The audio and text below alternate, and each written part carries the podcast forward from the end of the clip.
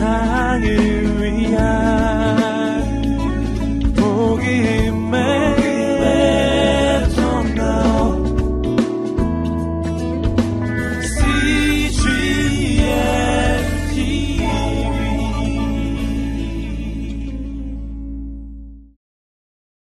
예루살렘으로 들어가신 예수님 앞에는 예수님을 죽이려는 엄청난 대적의 세력들이 있었습니다. 그 세력들은 밖에만 있는 것이 아니라 안에도 존재했습니다. 두 가지 내부의 적이 등장합니다. 첫 번째는 돈에 대한 탐욕으로 예수님을 팔아넘긴 배신자 유다였습니다. 또 하나의 적은 서로 누가 높은지를 놓고 서로 다투는 예, 제자들의 야심이었습니다. 이 두 가지 내부의 적은 예수님 당시뿐만 아니라 오늘 이 시대에도 예수님을 믿는 그리스도인들 가운데서 여전히 나타나고 있는 내부의 적입니다. 가론 유다처럼 돈에 대한 탐욕으로 세상에 대한 탐욕으로 예수님에 대한 적이 되고 있는 성도들 또한 서로 누가 높은 사람인가를 놓고 서로 자리다툼을 함으로써 어, 예수 그리스도의 영광을 가리는 예, 주님의 적이 되고 있다는 사실입니다. 제자들이 서로 누가 높은 사람인가 서로 다투는 것은 이 시점에서 처음 등장한 문제가 아닙니다. 이미 초기 예수님과 함께 공동체 생활을 할 때부터 이 제자들 사이에서 이미 존재했던 아주 고질적인 문제죠. 누가복음 9장에도 보면 이미 9장부터 나타납니다.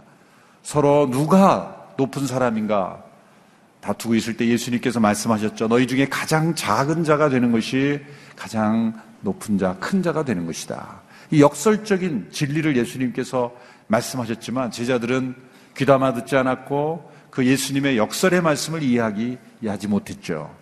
그래서 여전히 예수님의 마지막 일주일 고난을 받으시고 십자가를 향하여 나아가시는 그런 너무나 중요한 이 시점에도 그들의 마음에는 여전히 자리다툼으로 자기 자신에 대한 자존심 또한 대립 갈등으로 어, 그들의 삶의 모습은 비춰지고 있었습니다. 여러분 동물의 세계에도 이런 자리다툼이 있습니다.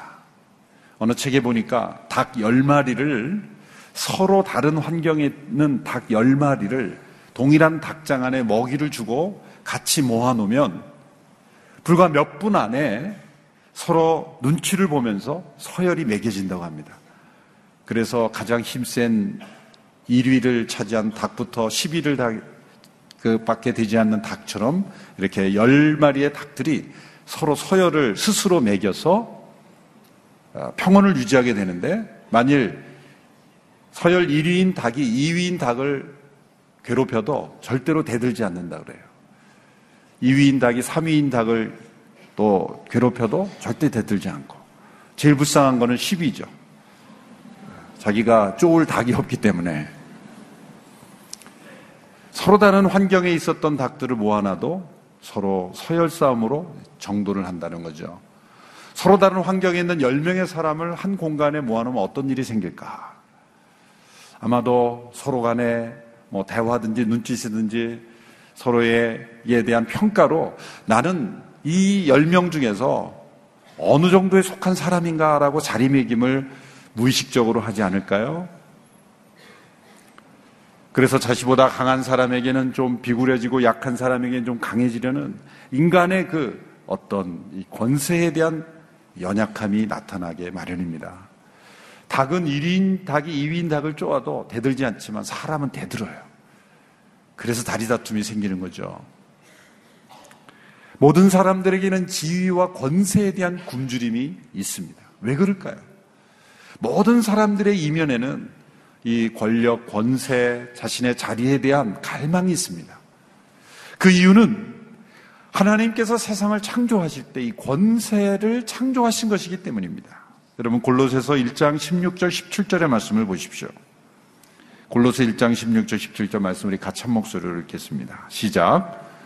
이는 하늘과 땅에 있는 모든 것들, 곧 보이는 것들과 보이지 않는 것들, 보좌들과 주권들과 권력들과 권세들이 하나님의 아들 안에서 창조되었기 때문입니다. 만물이 아들로 인해 창조됐고 아들을 위해 창조됐습니다. 하나님의 아들은 만물보다 먼저 계시고 만물은 그분 안에 함께 서 있습니다. 여기 하나님의 아들을 소개하는 구절 가운데 보좌들, 주권들, 권력들, 권세들 다 비슷비슷한 이 권세에 관한 용어들입니다. 하나님께서 이 세상을 창조하실 때 보이는 만물만 창조하신 것이 아니라 열 마리의 닭들이 서로 서열을 매겨 그 권세를 서로 의식하며 질서를 이루듯이 만물을 움직이는 권세를 함께 창조하셨다는 거예요. 이 권세는 하나님의 창조 작품입니다. 이 만물이 유지되기 위해서 권세가 없이 질서가 없이 만물이 유지되는 어떤 권세가 없이는 만물이 창조되지 질서가 유지되지 못하기 때문이죠. 제17절 마지막에 보면 만물은 그분 안에 함께 서 있습니다. 라고 말할 때 이 서 있다라는 단어에서 영어의 시스템, 이 어떤 조직, 체계라는 단어가 거기서 나온 거예요. 이 만물을 움직이는 체계 속에는 권세가 있는 겁니다. 그러므로 어떤 권세든지 권세 그 자체를 부, 부인하는 것은 세상을 붕괴시키려는 것이고 파괴시키려는 거죠. 권위 그 자체를 인정하지 않는 것은 매우 악한 것입니다. 악한 권위보다 그만큼이나 또 악한 것이 권위 자체를 인정하지 않는 것입니다. 이 하나님의 창조 질서를 유지하는 도구로서 창조된 이 권세가 인간이 하나님의 권세에 대적했을 때, 하나님을 배역하는 권세에 도전했을 때 타락한 영적 권세 가운데 속하게 되었다는 거예요. 에베소서 6장 12절의 말씀을 함께 읽겠습니다. 에베소서 6장 12절 시작. 우리의 싸움은 혈과 육에 대한 것이 아니라 권력들과 권세들과 이 어둠의 세상 주관자들과 하늘에 있는 악한 영들에 대한 것이기 때문입니다. 여기에도 권력들과 권세들 세상 주관자들이 나왔죠? 이 에베소 6장에 나오는 권세는 악한 권세입니다. 타락한 권세입니다. 골로스 1장에서 좀 전에 읽었던 권세는 하나님께서 세상을 만물을 유지하기 위해 세우신 권세인데 그 권세가 인간의 타락으로 인해서 악한 권세로 하나님의 권세를 인정하는 도구가 아니라 자기 자신을 세우는 권세로 타락되었다는 거죠. 이 세상에 타락한 권세가 세상에 밝히 나타난 것은 예수님의 십자가를 통해서 있습니다. 이 세상에서 가장 선하시고 의로우신 분이 세상에 오셨을 때 이 세상에 타락한 악한 권세는 그분을 어떻게 대했습니까? 그분을 십자가에 못 박았습니다. 이 세상의 권세가 얼마나 악한지를 보여주는 것이 바로 십자가입니다. 가장 의로우신 분을 가장 악한 자들이 불의한 자로 만들어 십자가에 못 박았다는 것. 그것만큼 이 세상에 타락한 권세가 악하다는 것을 보여주는 증거가 어디 있습니까? 그것으로 끝난 줄 알았습니다. 세상의 악한 권세가 승리한 줄 알았습니다. 그런데 예수님이 십자가에 죽으셨지만 부활하심으로 이 세상의 타락한 권세를 심판하셨고 이 세상의 타락한 권세를 무력화시키셨다. 그것이 골로새서 2장 15절의 말씀이 나오죠. 같이 한번 읽어보겠습니다. 시작. 또한 십자가로 권력들과 권세들을 무장해제시키시고 그들을 공개적인 구경거리가 되게 하셨습니다. 이 십자가의 사건은 세상의 악한 권세를 무력화시킨, 무장해제시킨 사건이라는 거죠. 이 세상의 어떤 권세도 하나님의 권세를 대적할 수 없다는 것을 보여주신 사건이라는 거죠. 십자가로 승리하셨다. 예수님은 이 세상의 모든 권세를 가지신 분으로 부활하심으로 증명하셨다는 거예요. 예수님께서 이 타락, 세상의 타락한 권세에 대한 유혹이 많이 왔죠. 처음에는 마귀를 통해 왔습니다. 예수님이 광야에서 금식하실 때 내가 나에게 절하면 내가 세상의 권세를 주리라. 예수님은 그 권세에 대한 유혹을 물리치셨어요. 사람들을 통해서 왔죠. 왕으로 삼으려는 사람들, 예수님을 높여드리지만 예수님이 자신들의 왕이 되어라. 이 세상의 권세를 가지고 자신들을 다스려 달라고 유혹하는 그 백성들의 유혹 앞에 예수님은 단호하게 거절하셨습니다. 그리고 예수님이 의지하신 것은 오직 하나님의 권세였습니다. 예수님이 가시는 데마다, 말씀하실 때마다 기적을 행하실 때마다 사람들에게 나오는 질문은 무엇이었습니까? 특별히 권세자들에게서 나타나는 질문은 이가 누구에게 이런 권세를 행하느냐? 예수님의 권세에 대한 의구심이 많이 일어났다는 거예요. 그러나 예수님의 권세는 세상의 권세가 아니었습니다. 하나님의 권세였습니다. 예수님은 지극히 높으신 이의 아들이셨습니다. 예수님은 세상의 권세를 의지하지 아니고 하나님의 권세를 의지했어요. 예수님은 이 자신의 권세에 대해 세 가지 중요한 원칙, 원리를 복음서 전체에서 강조하셨어요. 첫 번째, 예수님은 자신의 권세는 자신의 것이 아니라 하나님의 것이고 하나님의 권세라는 걸 강조하셨죠. 나는 내 뜻대로 행하는 것이 없다. 말 한마디도 예수님은 자신의 권세에 의지하지 않고 세상의 권세가 하나님의 권세를 의지하셨다는 거예요. 예수님은 자신을 가리켜 권세의 청지기로 자신을 말씀하셨어요. 권위의 청지기. 저는 진정한 리더십은 권위의 청지기, 권세의 청지기라고 생각합니다. 어떤 위치든지 간에, 어떤 자리든지 간에 그 권세는 하나님의 권세입니다. 하나님의 권위입니다. 나의 권위, 나의 권세가 아니라 하나님의 권위이기 때문에 어떤 자리에 있든지 우리는 권위의 청지기가 되어야 되는 거예요. 시간의 청지기, 물질의 청지기, 우리 몸의 청지기, 그리고 권위의 청지기. 이것이 나의 권세가 아니라 하나님의 권위, 하나님의 권세라는 것. 그 청지기 의식이 예수님께는 있었어요. 두 번째는 예수님의 그 권세는 결코 자신에게로 영광이 돌려지지 않도록 하셨다는 거예요. 영광을 받아 마땅한 그분인데 예수님은 자신의 권세를 행함으로 자신에게 영광이 돌아오지 않고 온전히 권세의 주인이신 하나님께로 그 영광이 돌려지도록 하셨다는 거예요. 셋째로 예수님은 그 권세를 통해 섬기는데 권세를 사용하셨다는 거예요. 세상에 권세 있는 자는 많으나 영향력 있는 자가 적은 것은 그 권세를 가지고 섬기는 자가 적기 때문입니다. 예수님은 돈으로 사람들을 움직인 것도 아니요. 그리고 무력으로 움직인 것도 아닙니다. 예수님은 진리만을 말씀하셨을 뿐이고 그리고 그 권세를 통해 섬기셨을 뿐이에요. 예수님은 정말 큰 자셨어요. 큰 분이기 때문에 섬기셨습니다. 여러분 작은 사람은 못 섬깁니다. 작은 사람은 언제나 질투하고 두려워하고 다른 사람을 끌어내리려 하고 다른 사람들을 질시하고 다른 사람의 권위도 인정하지 않고 작은 자예요. 그러나 큰 사람은 예수님처럼 자신의 권세를 가지고 섬기는 사람입니다. 여러분 예수님의 섬김은 십자가에서 끝났습니다.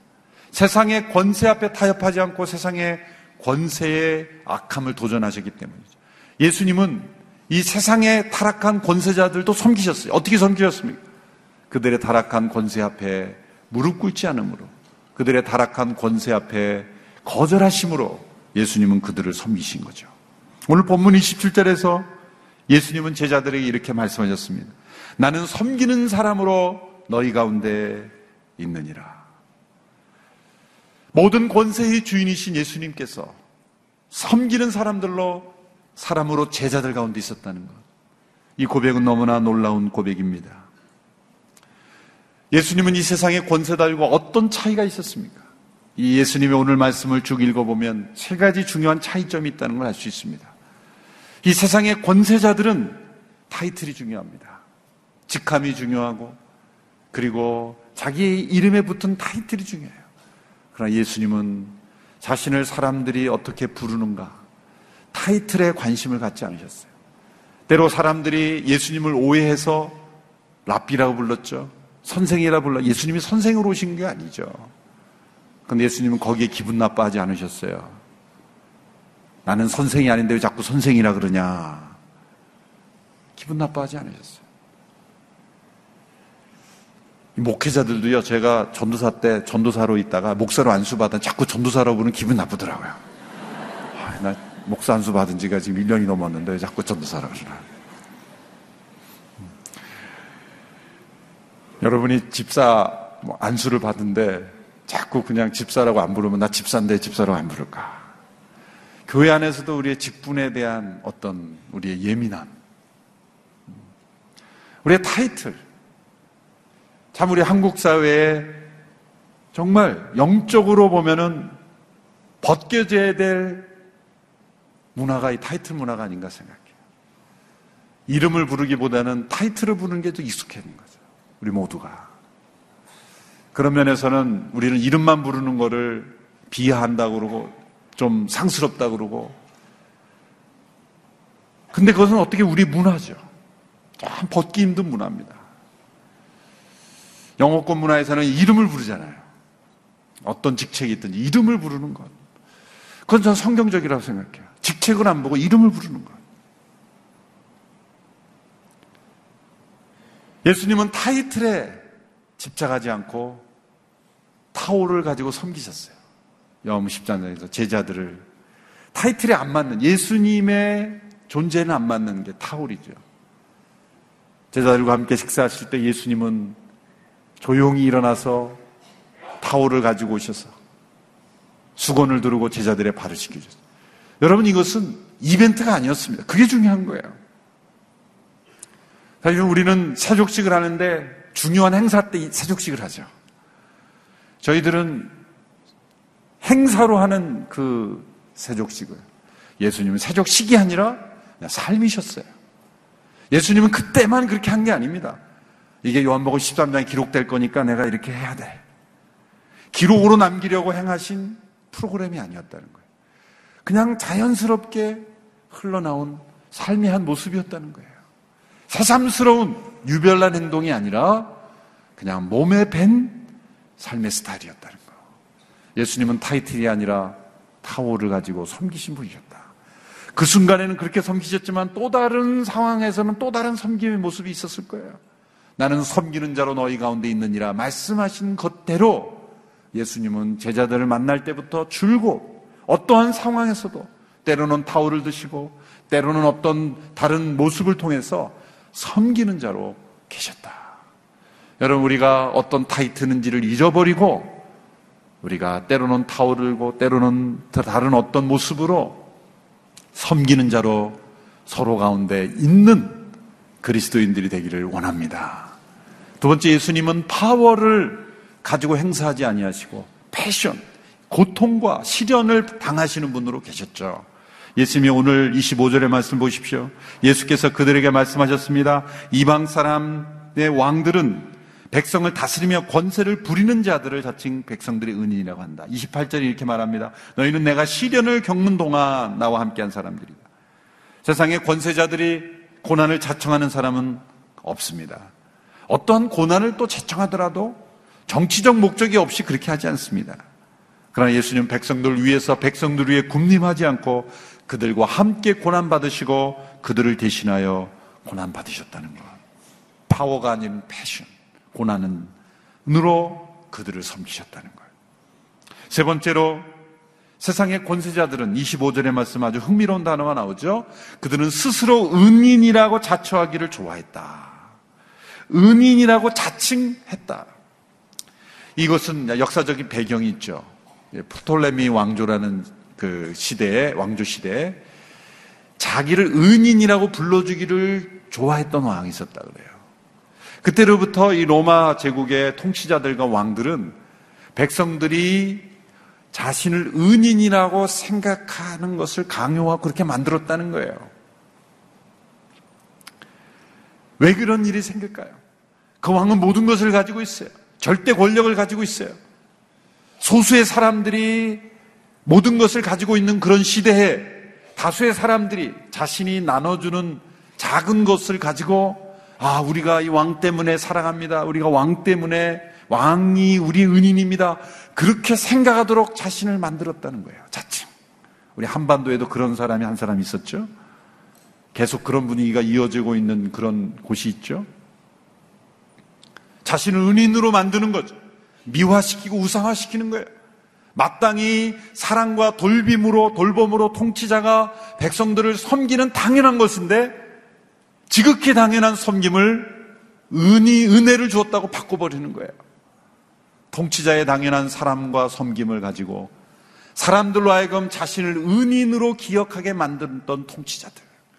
역사적으로 수많은 사람들이 자신의 통치를 미화시키고 우상화하고 절대화했던 것이죠. 압제당하는 사람들이 압제하는 사람으로부터 받는 것을 가지고 은인이라고 생각하게 만드는 거예요. 이게 예수님 당시에도 있었다는 거예요. 그런데 예수님은 자칭 은인으로 사람들에게 강요하지 않으셨어요. 그런데 수많은 모든 사람들이 예수님을 만난 사람은 다 그분을 은인으로 고백하게 되는 거예요. 예수님의 은혜로 나는 구원받았다. 예수님의 섬김으로 나는 회복을 얻었다. 자칭 은인이 아니라 모든 사람들이 은인으로 기억하게 되는 것. 이것이 예수님의 권이셨습니다. 내가 주변 사람들에게 은혜를 베풀었다 자랑하는 것이 아니라 그분이 떠난 이후에 모든 사람들이 나는 그분으로부터 이런 은혜를 받았다라고 고백하게 되는 것 이것이 진정한 섬김이요 진정한 지도자요 진정한 권세의 목적인 것입니다. 오늘 예수님께서 결론적으로 26절에서 우리에게 이런 교훈을 주십니다. 26절의 말씀 우리 같이 한번 읽어볼까요? 시작. 그러나 너희가 그래서는 안 된다. 오히려 너희 중 가장 큰 사람은 가장 어린 사람과 같이 되어야 하고 다스리는 사람은 섬기는 사람과 같이 되어야 한다. 가장 큰 사람은 가장 어린 사람과 같이 되어야 한다. 이런 어떤 의미의 말씀일까요? 누가 본 9장에서 동일한 맥락의 하나님 나라의 큰 자는 어린아이와 같은 자다라고 말씀하셨어요. 예수님께서 종종 자신을 낮추는 상징으로 어린아이를 내세우셨죠. 어린아이들을 보면 어떻게 보면 철이 없지 않습니까? 좀 오랫동안 궁금했어요. 왜 예수님께서 어린아이와 같이 되어야 한다고 말씀하셨을까? 그래서 어린아이의 모든 면을 다 배울 점이 있다고 말씀하는 것이 아니죠. 성숙하지 못하고 아직 지혜롭지 못하고 사회적으로 성숙하지 못한 어린아이 같이 되라는 게 아니죠. 어떤 면에서 어린아이 같아야 한다고 말씀하실까요? 참 오랫동안 풀리지 않는 숙제였습니다, 저에게. 이 말씀을 보고 막 자라나고 있는 어린 아이들을, 우리 자녀들을 볼 때는 도무지 어린아이와 같이 돼야 된다는 생각이 들지 않아요. 어린아이일수록 더 이기적이고 자기중심적이고 자기밖에 모르지 않아요? 자기 뜻대로 되지 않으면 막 울어버리고 막 그러지 않습니까? 어떤 의미에서 어린아이와 같이 돼야 된다는 말일까요? 이것은 권세에 있어서 어린아이들은 자기에게 주어진 권세를 자기를 위해서 다른 사람을 권력화하고 정치하지 못한다는 거죠. 그 권세를 악한 목적으로 부리지 못한다는 거죠. 권력을 사용하는데 낯설다는 겁니다. 다른 사람에 대한 어떤 편견을 가지고 있지 않다는 겁니다. 다른 사람들을 서열을 매겨서 자신의 신분을 평가하지 않는다는 거예요. 보니까 이 학교, 초등학교 들어가면서부터 아이들이 은근히 서열을 매기고 다른 아이들을 평가하고 따돌리고 그러죠. 사실 유치원 이하의 아이들을 보면 피부색이 다르거나 혹은 뭐 경제적인 상황이 다르거나 어떤 상황에 상관없이 다문화 가정이나 상관없이 차별이 없습니다. 편견이 없습니다. 권력을 행사하지 않습니다. 그런 학령기 어느 순간에 가보면 아이들이 그 권세에 깨이게 돼 있어요. 누가 반장인가에 예민하게 돼 있어요. 이제 세상의 권세에 눈을 뜨기 시작한 때가 있습니다. 그 이전 단계. 사람과 사람을 차별하지 않고 권세를 자기를 위하여 부리지 않고 다른 사람을 이용하지 못하고 그러한 어린아이의 단계. 성인이 되었어도 세상의 권세에 대해서는 어린아이와 같이 순전한 마음으로 그저 자기가 어떤 위치에 있든지 어떤 권세가 주어지든지 그것이 섬기는 위치에서 다른 사람을 돌보는 위치에서 주어진 것이라고 생각하고 하나님의 권세라고 생각하고 예수님처럼 자기에게 영광을 돌리지 않고 아버지께 영광을 올려드리고 온전히 섬기는 자로서만 그 권세를 사용한다면 그 사람을 통해서 하나님의 나라가 나타난다는 거예요. 예수님께서 오늘 마지막 말씀에 29절 30절에서 이렇게 어린아이처럼 세상의 권세에 대해서는 무지한 자가 되며 하나님 나라 안에서 참된 권위를 행사할 때 우리에게 주어지는 약속입니다. 29절 30절의 말씀을 같이 읽겠습니다. 시작. 그러니 내 아버지께서 내게 나라를 맡겨주신 것처럼 나도 너희에게 나라를 맡긴다. 너희는 내 나라 안에 들어와 내 밥상에 앉아 먹고 마시며 보좌에 앉아 이스라엘 열두 지파를 심판하게 될 것이다. 우리 모두에게 보좌에 앉혀 주시는 때가 올 것이라는 거예요. 아직은 아닙니다. 그러므로 우리가 이 땅에서 연습해야 될 게 있습니다. 통치자로서 연습이에요. 권세자로서 연습이에요. 이 세상의 권세가 아니라 하나님 나라의 아버지께서 예수님께 맡겨주신 것처럼 예수님께서 우리에게 권세를 맡겨주실 것이다. 우리는 이 세상에서 하나님 나라의 권세를 연습해야 되는 거예요. 세상의 권세를 가지고 군림하는 권세가 아니라 섬기는 권세. 그 권세를 우리가 연습해 갈 때 언젠가 우리에게 이 권위가 주어질 때 올바로 합당하게 행사할 수 있는 자가 될 것입니다. 악한 권세는 어린아이가 되고 그 권세를 섬기는 일에 있어서는 장성한 어른이 될 때 우리 모두는 하나님 나라에 합당한 권위자로 하나님께 쓰임받게 될 줄로 믿습니다. 섬김을 받으셔야 되는 그분이 섬기는 자로 계셨기에 우리 모두도 어떠한 위치에 있든지 섬기는 자로 하나님 나라의 백성으로 쓰임 받게 되기를 축원합니다. 기도하겠습니다. 지극히 높으신 이의 아들이셨지만 세상의 권세 의지하지 아니하고 섬기는 자로만 계셨던 주님을 기억합니다. 그러나 우리는 우리 자신의 권세가 무엇인지 늘 예민하고 나의 권세를 세우려고 노력하고 늘 자리에 예민하고 늘 자리로 인하여 다툼 이 역사 속에 문제를 우리의 삶 속에서도 날마다 경험하고 있습니다. 주님, 이 세상의 권세 앞에 휩쓸려가는 저희들 되지 않게 하여 주옵소서. 우리 안에 숨어 있는 이 권세 욕이 하나님 나라의 질서 앞에 내려지게 하여 주시옵시고, 섬기는 자로 계셨던 주님처럼 우리가 어떠한 위치에 있든지 간에 섬기는 자로서만 존재하게 하여 주옵소서. 이 세상의 타이틀 문화에 휩쓸려 가지 않게 해주시고 수건을 들고 섬기셨던 주님, 세상의 파워가 아닌 고난받기를 자청하셨던 주님, 그리고 주님께서 세상의 모든 사람들로부터 영광을 받기를 거절하시고 온전히 아버지 앞에만 영광 올리셨던 그 마음을 우리가 본받게 하여 주옵소서. 이 세상에 계속되는 권력과 자리 다툼에 우리가 휩쓸리지 않게 하여 주시옵시고 하나님께서 우리에게 맡기시는 권세에 합당한 종들로 온전히 준비되는 우리 모두가 되게 하여 주옵소서. 예수님의 이름으로 기도하옵나이다. 아멘.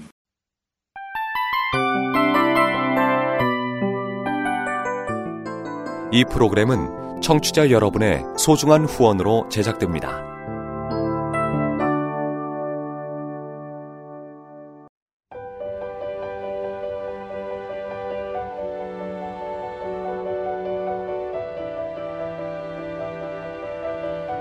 세상에는 수많은 교회들이 있지만 더 깊이 있는 말씀 강해를 찾기 위해 크기로만 교회를 선정하지 않습니다. 보다 좋은 영적 콘텐츠를 더 많이 나누기 위해 방송비를 받지 않습니다. 1년 365일 복음만 전하고 싶어서 우리는 광고를 하지 않습니다. 온누리의 복음을 땅끝까지 CGN TV와 함께 땅끝 성교사가 되주세요